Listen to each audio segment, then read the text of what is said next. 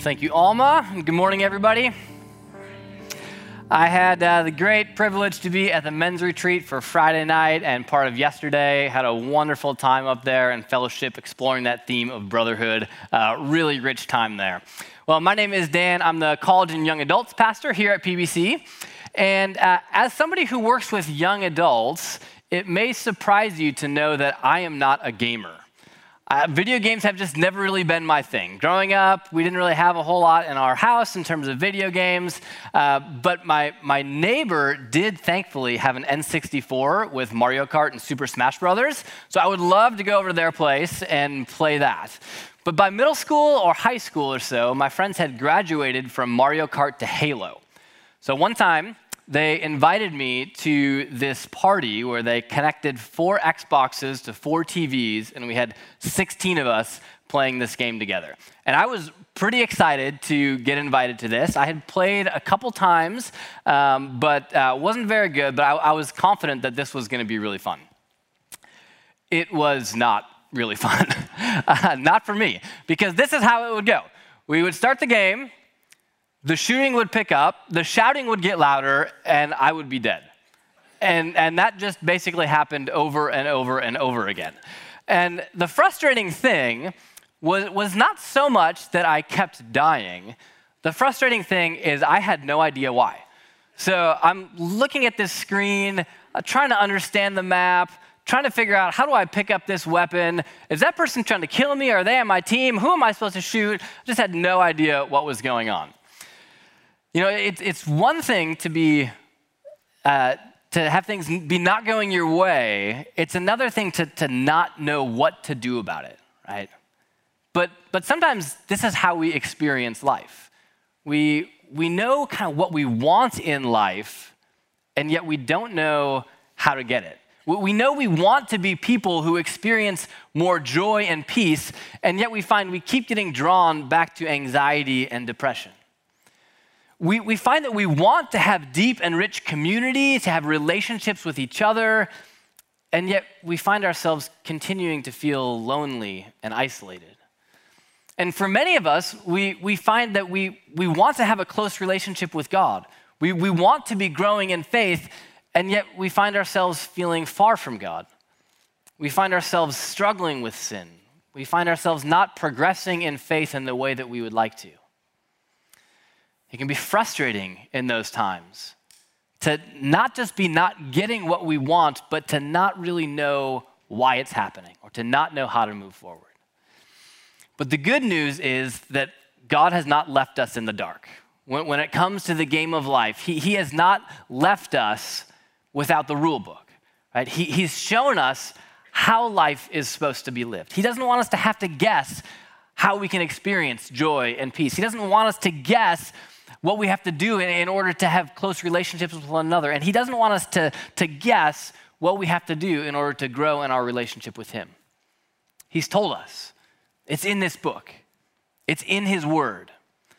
And this morning, as we continue our study of Exodus, we're going to look at one of the passages of Scripture that are most important for us understanding what it looks like to live life well. What it looks like to live life the way that God has designed it. What it looks like to love God. What it looks like to love one another. The, the people of Israel called this the Decalogue. We usually refer to it as the Ten Commandments. It's found in Exodus twenty, verses one through twenty-one, which is going to be our text for this morning. So Lord, as we open your word together, we thank you that you have not left us in the dark. We thank you that you have revealed yourself to us in your word, that you have revealed yourself to us in Jesus, that you have given us your Spirit so that we could be connected with you and we could understand your word and be in relationship with you. And so I pray, Lord, that in this morning, as we open your word, that you would speak, even as the people of Israel were gathered at Mount Sinai, uh, anticipating you speaking to them and ready to listen. We pray that we would be ready to listen this morning, to receive from you, to hear from you. We ask this in Jesus' name, amen. Well, I wonder, when you hear that we're gonna be talking about the Ten Commandments this morning, I, I wonder what that makes you think. I wonder what that makes you feel. I'm sure everybody is familiar in some degree to the Ten Commandments, but what is your response to the idea of the Ten Commandments at kind of an emotional level? Yeah, I imagine that for some of us, it's actually a response of fear. Like, God's given this list of thou shalt nots, and if we break any of them, God's just looking for an opportunity to punish us. Some of us probably feel that way. Others of us probably feel like this is just kind of an, an outdated relic of an ancient religion. Like, it, it's not really that helpful, maybe interesting, but not really that practical for us. Some of us might feel like this is just kind of, it makes us feel claustrophobic almost. Like, this is God giving us all these lists of things to, to do and not do, and, and we just feel like God's trying to compress us into some narrow moral space. There's lots of different ways that, that we might respond to the idea of the Ten Commandments. But for the people of Israel, both today, the Jewish people that would seek to follow the law, as well as three thousand years ago when they were first given the law, this is not the way that they thought about the law. Look, for example, at what the psalmist says in Psalm one, the first two verses of that psalm. Blessed or, or happy, happy is the man who walks not in the counsel of the wicked, nor stands in the way of sinners, nor sits in the seat of scoffers, but his delight is in the law of the Lord, and on his law he meditates day and night. Saying, you want to be happy? You want to be blessed? Think about God's law day and night. Think about it all the time. Meditate on it. Let, let it sink into your heart and into your bones. Even Moses, as he was talking with the people, just before they entered the promised land, he, he gives the law again.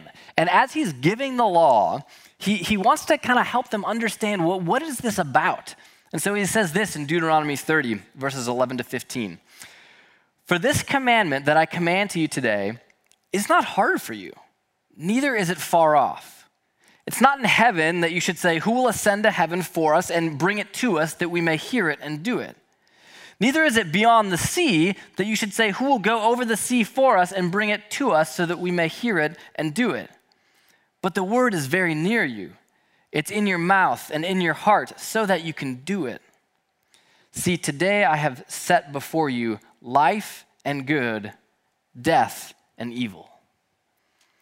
He's saying these words, the words of the law, these are, are words of life.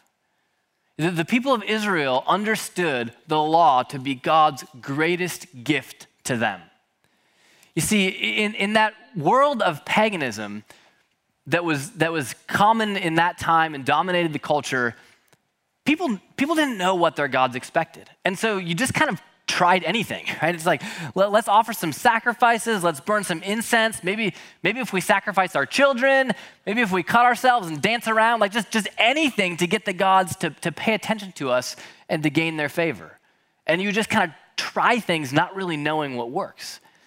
And Moses says, aren't you glad that we don't have to send someone far off to figure out what we're supposed to do, but that God has actually come to us and he's, he's told us in the law what he expects. You see, there's a lot of people in our culture, and I think there's a lot of people in the church today that approach life kind of the same way that was common in the time when the law was given. Like we, we just kind of try some things to see what might work. And so we, we take a little mindfulness and we see if that might help bring us some peace. And then we take a little consumerism. If I could just buy a few more things, then maybe that would bring me some, some happiness. Uh, maybe, you know, a beer when I get home from work, a couple of drinks to help me unwind. Like maybe that's kind of what I need. Maybe, you know, an, an evening uh, time with the Lord or a morning time with the Lord, a prayer before a meal. And we just kind of grab these things, just kind of hoping, maybe if I take a little bit of this, a little bit of that, that's going to give me what I want. God says, I don't want you to live like that. I don't want you to have to live like that. I want to tell you. I want to tell you how it's meant to be done. I want to tell you what it's going to take to be in right relationship with each other. I want to tell you what it's going to take to be in right relationship with me. God doesn't want us to guess. He's given up, given it to us in his word.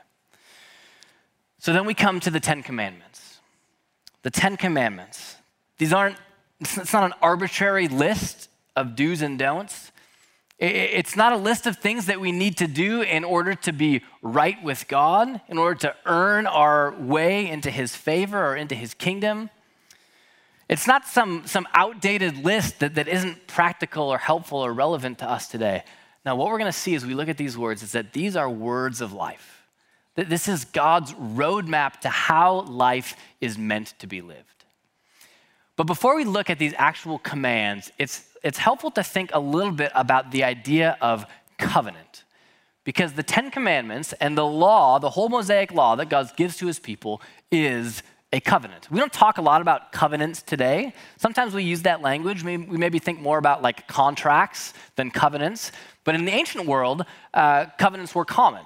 And, and there's a couple different kind of covenants that are especially helpful to understand if we're trying to understand what God is doing in the law.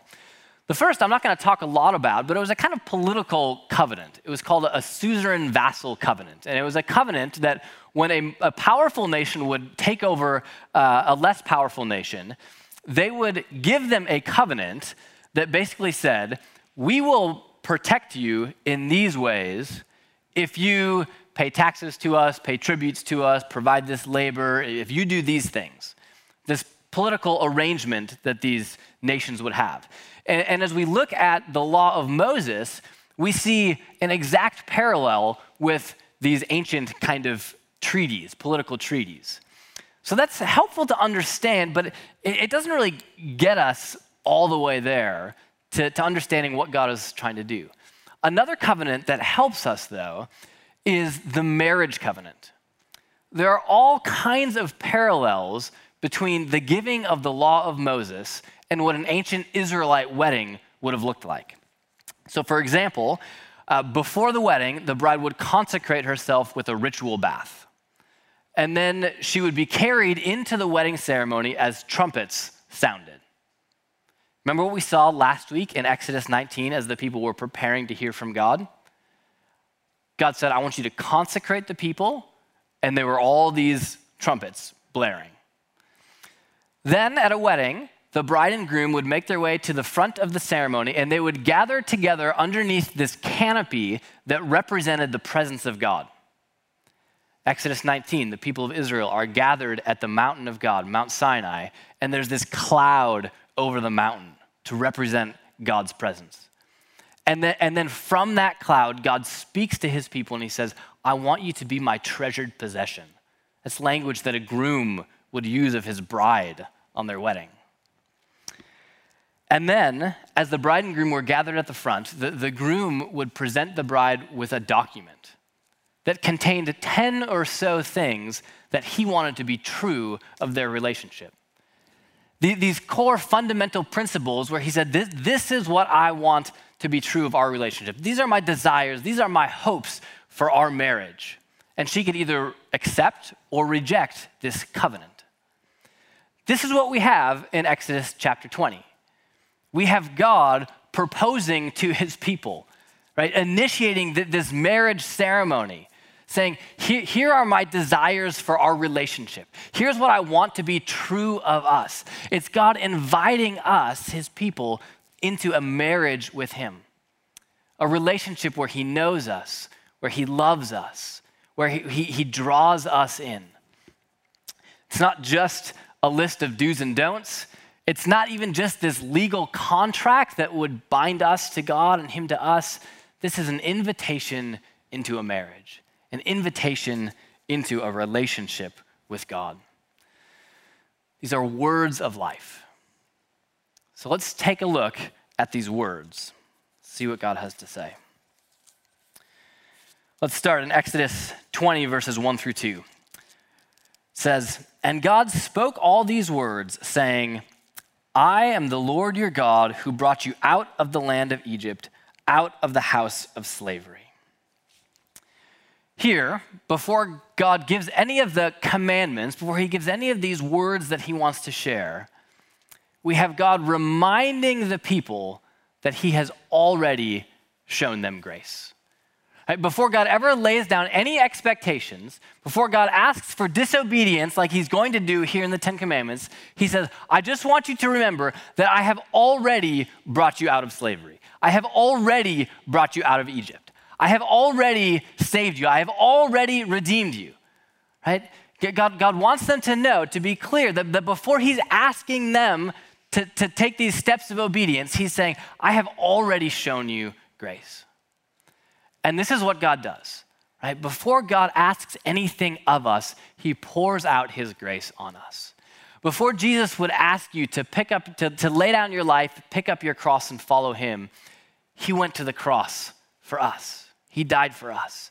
Before he would ask you to try to reconcile that relationship in your life that's broken, he died so that we could be reconciled to God. Before Jesus would ask you to love your enemy, he died for you while you were yet his enemy. This is how God works.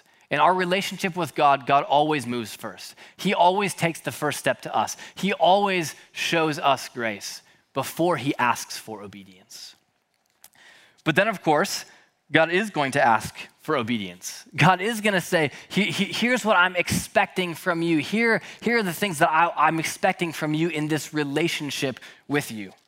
And so we get to the Ten Commandments. Mentioned earlier, the, the people of Israel called this the Decalogue. There's actually nowhere in the text where, where these are called commandments. Instead, they're called words. We have ten words, Decalogue. And these ten words are basically divided into two sections. The first four we're going to see are vertical. They're about our relationship with God. The second six are horizontal, about our relationship with each other. And, and even as we hear that, we probably hear echoes of Jesus' response when he's asked, what is the greatest commandment? The, the Hebrew rabbis, Jewish rabbis, identified six hundred thirteen different laws given in the law of Moses. And one day somebody comes to Jesus and asks him, Jesus, what's the greatest commandment? And Jesus boils it down to two. Of all the six hundred thirteen, he says there's two that are most important. First, love the Lord your God with all your heart, soul, mind, and strength. Second, love your neighbor as yourself. In the Ten Commandments, we have four commands about loving God, and we have six commands about loving each other. So the whole law can be summarized by the two laws, which are then given more clarity, more detail in the ten laws, and then God's gonna flesh that out in a whole bunch more laws to try to help his people understand what the life well lived looks like. What does it look like to follow God the way that he has designed life to work? So let's look at the first of these ten words, starting in verse three. You shall have no other gods before me. The first word, the first command that God's going to give. Second, you shall not make for yourself a carved image or any likeness of anything that is in heaven above or is in the earth beneath or that is in the water under the earth. These first two words are all about worship. In the first one, God says, you know, I am the one true God and I want all of your worship. In the second one, he's going to say, And don't, don't make any images, don't make any idols, don't make any, you know, visual representation of me or of other gods. Just keep me first. Worship me alone. God's saying, I, I want all of you. I-, I want all of you. I want all of your attention. I want all of your affection. I want all of your worship. I want all of your love. I, I, I don't want to be second to anything. I want to be first, the primary thing, the center point of your life. I don't just want to be something that you add on, right? In, in this kind of pick and choose kind of spirituality. I, I want to be the center. I want to be it, the thing in the middle of it all that holds everything together, that holds your life together. I want all of your worship. I want all of your love. But, but how do we know if we're keeping this commandment? How do we know if we're loving God with everything we have? How do we know if we're loving something else more than God? Well, uh, in his book, Counterfeit Gods, Tim Keller helps us understand what, what a counterfeit God is, what these other things that we're tempted to love more than God are. So he says a counterfeit God is anything so central and so essential to your life that should you lose it, your life would feel hardly worth living. Elsewhere, he defines an idol as, as a good thing that we turn into an ultimate thing. So think about your life. What are those things in your life that, that if you were to lose them, would make life feel like it's hardly worth living? Right? And, and we all have these things, right? We all have things that, that want to creep into this space.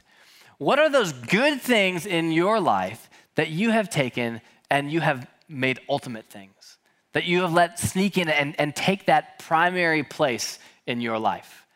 And, and these things are, are things that probably come to mind for all of us as we ask this question, right? It, it might be our jobs or our careers. That's an easy place to kind of sink our identity as we put so much time and energy into this. It's easy for that to, to creep into a, a place of, of primacy in our lives. Or maybe it's school and our studies and, and getting good grades. Right? Maybe it's the kind of three classic idols of the heart: money, sex, and power. These things that, that just grab humans and, and, and pull us in after them. Maybe for you it's something else. Maybe it's your family, maybe it's your reputation. It could be anything that, that if we were to lose that, we would feel like life is hardly worth living. That, that's what we love most. God is saying, I, I want that to be me and me alone. I, I want to be at the center. I want to, to hold your life together. I want all of your worship. God starts the commands that way. He starts the words this way. But why, why would God say this? Why would God ask this of us? Well, um, in part, it's because God deserves all of our worship. Right? He deserves all of our praise. He is the best thing that there is, and, and, and he knows that, that he deserves that place of primacy in our lives. But also he knows that, that when we don't put him at the center, that life doesn't work the way it's supposed to. Because nothing else that we might love will ever love us back like God does. Right? And that's what we're looking for, right? We're not just looking for something to love, we're looking for something or someone to love us back. And the reality is that no one or no thing will love us back like God does. And this is what he goes on to talk about. In verses five through six, he's still talking about idolatry. He says this: "You shall not bow down to them or serve them. For I, the Lord your God, am a jealous God, visiting the iniquity of the fathers on the children to the third and fourth generation of those who hate me, but showing steadfast love to thousands of those who love me and keep my commandments." Now, th- these words can sound a bit harsh at first. Right? God talking about being a jealous God, talking about visiting uh, people three and four generations down for those who hate him. And especially in our Western individualistic culture, that much that might just sound wrong, right? But but but God's saying that this is this is how life works. Right? The, the, the nature of sin and its consequences is that these things sometimes get passed down generation to generation. You think about somebody who grew up in a home with parents who were alcoholics or addicts or abusive. Oftentimes, the default is for those children to follow in the same path, even if they don't want to. Part of the nature of sin is that these things are passed down from generation to generation. And God just says, I, I want you to know that, that this is the way life works. But it, but I, he says, I'm not, I'm not looking to, to make that happen. What God says is, yes, there's gonna be consequences of sin that are passed down from generation to generation. But he says, I am looking to show my love, my, my steadfast love, my covenant faithfulness to thousands, he says. But what's clear there in the Hebrew that we don't really pick up in the English is that he's not talking about thousands of people. He's talking about thousands of generations. So God says, you, you, your sin and its consequences might stick with you for three or four generations, but I am looking to show my love and my faithfulness to a thousand generations, to thousands of generations. He's not trying to be literal so much here. He, he, he's trying to draw a contrast with the relatively short amount of time that, that God will be angry with sin and the huge, vast amount of time that God wants to pour out his love and grace and faithfulness to us. It says, this is who I am. I am looking to love you. Do you ever, do you ever feel like God is out to get you? Right? Some, sometimes we can feel this way, like, like God's just, just looking, just waiting for us to mess up, or, or like life is just not going the way that we thought it would. God must be out there just looking to get me. God says, I'm not out there looking to get you. I'm not out there looking for reasons to punish you. I am out there looking to love you. I, I want to love you. I want to draw you in. I want to show you my grace. I want to show you my faithfulness. I want to know you. I want to be in relationship with you. God says, this is who I am, and this is what I want. This is what I want to be true of our relationship. I'm going to pursue you. I'm going to love you. I'm going to show you grace. That's our God. That's who he is. He's not out to get us. He's out to love us, to be in this intimate marriage relationship with him. Well, we're two commandments in to ten. So I'm guessing two or three hours we should be out of here this morning. So just hold tight.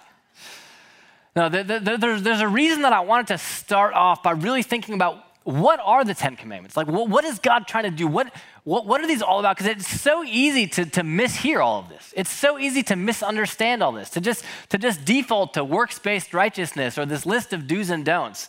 And God's like, that's, that's not what this is about. This is about loving me more than you love anything else, because that's the way that life works best. That is what you have been created for. But then he goes on and he, he does give more. And so I want to look at those briefly. What are the other eight words, the other eight commandments that God gives? We're still thinking about these uh, vertical commands for the next two, these commands about how to be in right relationship with God. First, in verse seven, we get the third word. You shall not take the name of the Lord your God in vain, for the Lord will not hold him guiltless who takes his name in vain. God's saying, don't, don't speak poorly behind me. Don't speak poorly about me behind my back. Right? Show, show me the respect that I deserve. He goes on with the fourth command, starting in verse eight. Remember the Sabbath day to keep it holy. Six days you shall labor and do your work, but the seventh day is a Sabbath to the Lord your God. On it you shall not do any work, you or your son or your daughter, your male servant or your female servant or your livestock, or the sojourner who is within your gates. For in six days the Lord made heaven and earth, the sea and all that is in them, and rested on the seventh day. Therefore the Lord blessed the Sabbath and made it holy. There's a lot that could be said here. This is the longest of the commandments that we get in this list of ten. It's also the only one that's not explicitly reaffirmed in the New Testament, which has led to a lot of debate about whether the Sabbath is still binding for us today. And we're not gonna get into that right now, but all that I wanna say is that if the Sabbath is not still binding for us today, it is still incredibly good advice. It's tapping into something about how God has created us as humans. And so if you don't take the Sabbath, if you don't set aside a day for worship and rest, give it a try. I, I promise you it will be difficult and it will be amazing. That kind of wraps up these four vertical commands. What does it look like to be in right relationship with God? These are the four foundational principles that God wants to give us. And now we see a shift. A shift to thinking about the horizontal. What does it look like to love my neighbor as myself? So let's look at the fifth commandment in verse twelve. It says, honor your father and mother that your days may be long in the land that the Lord your God is giving you. The, the first thing that God would say about what it looks like to love our neighbor starts with our parents, starts with our families. You know, sometimes it's, it's the most difficult to love those who are close to us. And, and sometimes our parents might hurt us more than anybody else has. And yet, knowing that, God says, honor your father and mother. If you want to start loving people, honor your father and mother. He goes on, commands six through nine come in, in rapid fire uh, succession in verses thirteen to sixteen. Familiar words here. You shall not murder, you shall not commit adultery, you shall not steal, you shall not bear false witness against your neighbor. These words, the, these commands that God gives, again, th- this is just the basics, right? If we continue reading the law, God is gonna expand on this. He's going to apply these to specific situations so people can understand what does it really look like to not commit murder, right? It's not just not going out and killing somebody who's innocent. He's going to give, put a little more teeth on that in the rest of the law. And then we get to the New Testament and Jesus is going to take these things and he's going to internalize them, right? He's not just going to talk about murder. He's going to talk about hatred. He's not just going to talk about adultery. He's going to talk about lust. So there's a lot more that happens after this, but at the very basic level, as a starting point, we should hold on to these things, right? What does it look like to love our neighbor? Don't, don't kill people, right? Be, be valuing human life rather than looking to take it. Don't, don't commit adultery. Be, be a person of, of faith, especially faith towards your spouse. Don't steal. Don't, don't just be out taking other people's stuff without working for your own stuff. And don't bear false witness. Don't, don't, don't go around lying. Be a person of integrity. It's the very basics for what it looks like to be in right relationship with each other. And then God gives one more command, the tenth word in verse seventeen. You shall not covet your neighbor's house. You shall not covet your neighbor's wife or his male servant or his female servant or his ox or his donkey or anything that is your neighbor's. There's no faster way to become discontent than by just thinking about all the things you don't have. God says, don't, don't live life that way. Don't live life just focused on all the things you don't have that you don't that, that you want. That's, that's not gonna work out well for you. And it's especially gonna be harmful in your relationship to other people. So there it is. God lays out ten words.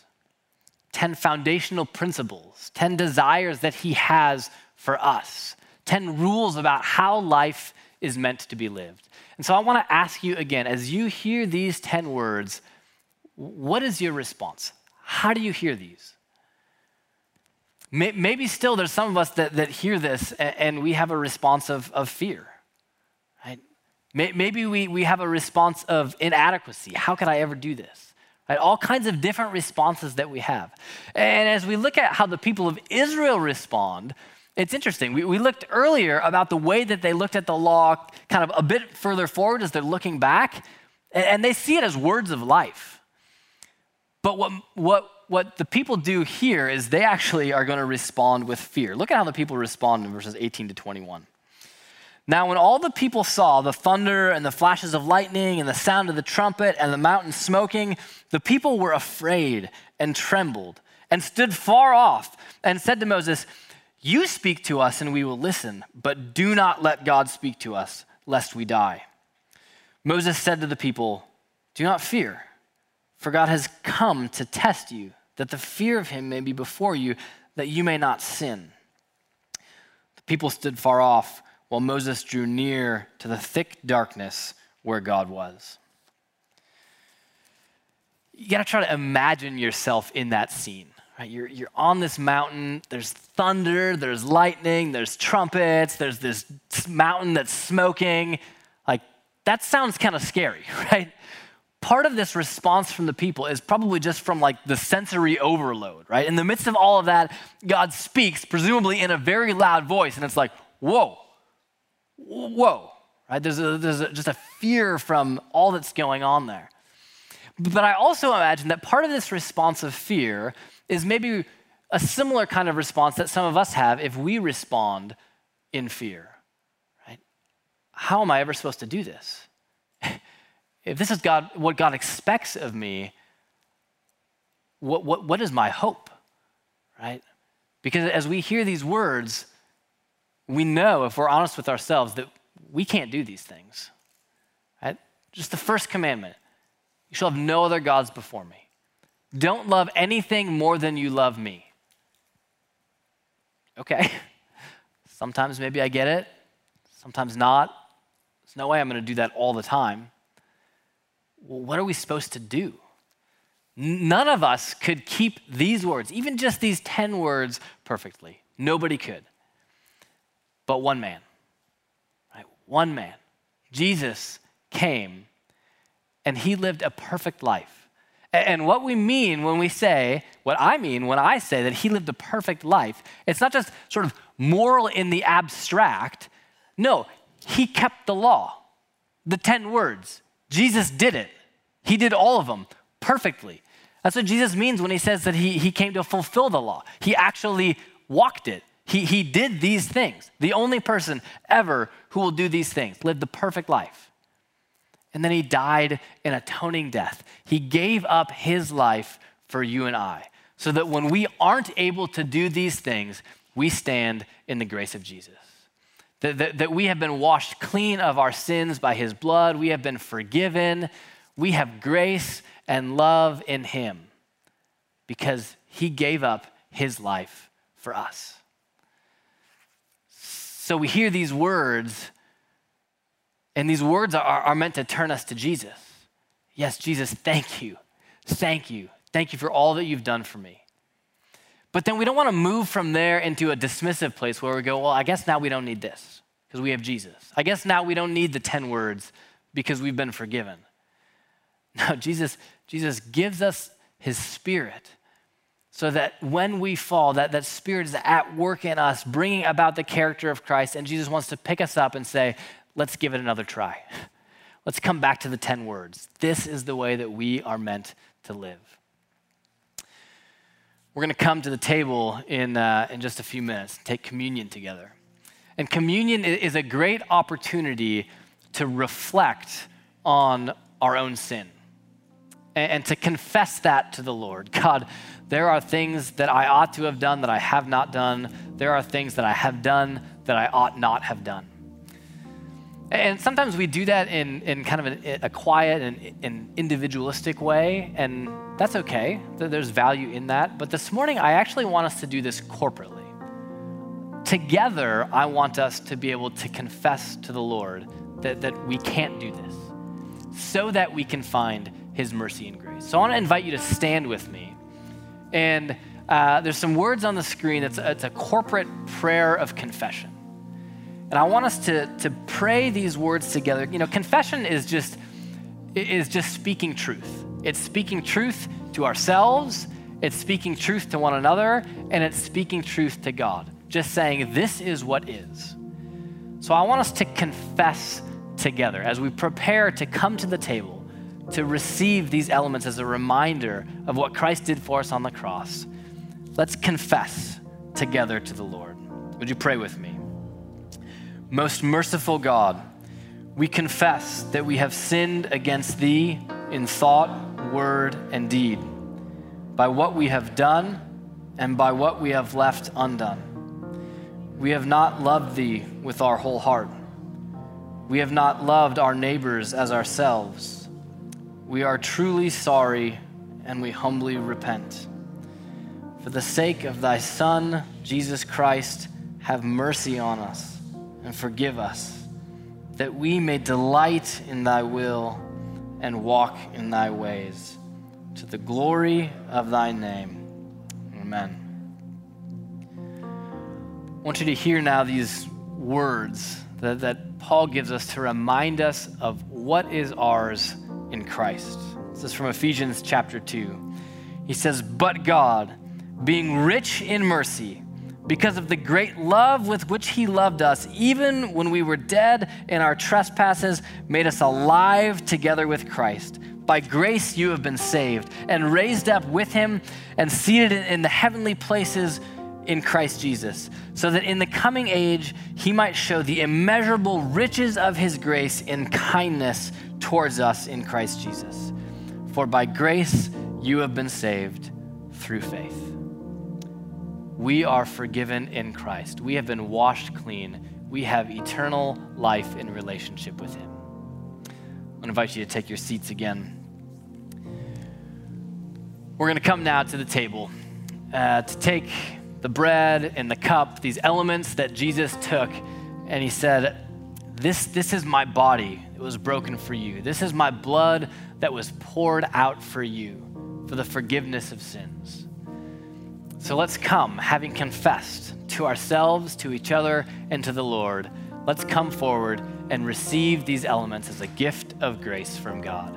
Lord, I pray that as we come, that, that uh, we would come with a spirit of humility and confession, but that we would also come with a spirit of joy and gratitude, knowing all that you have done for us in Christ.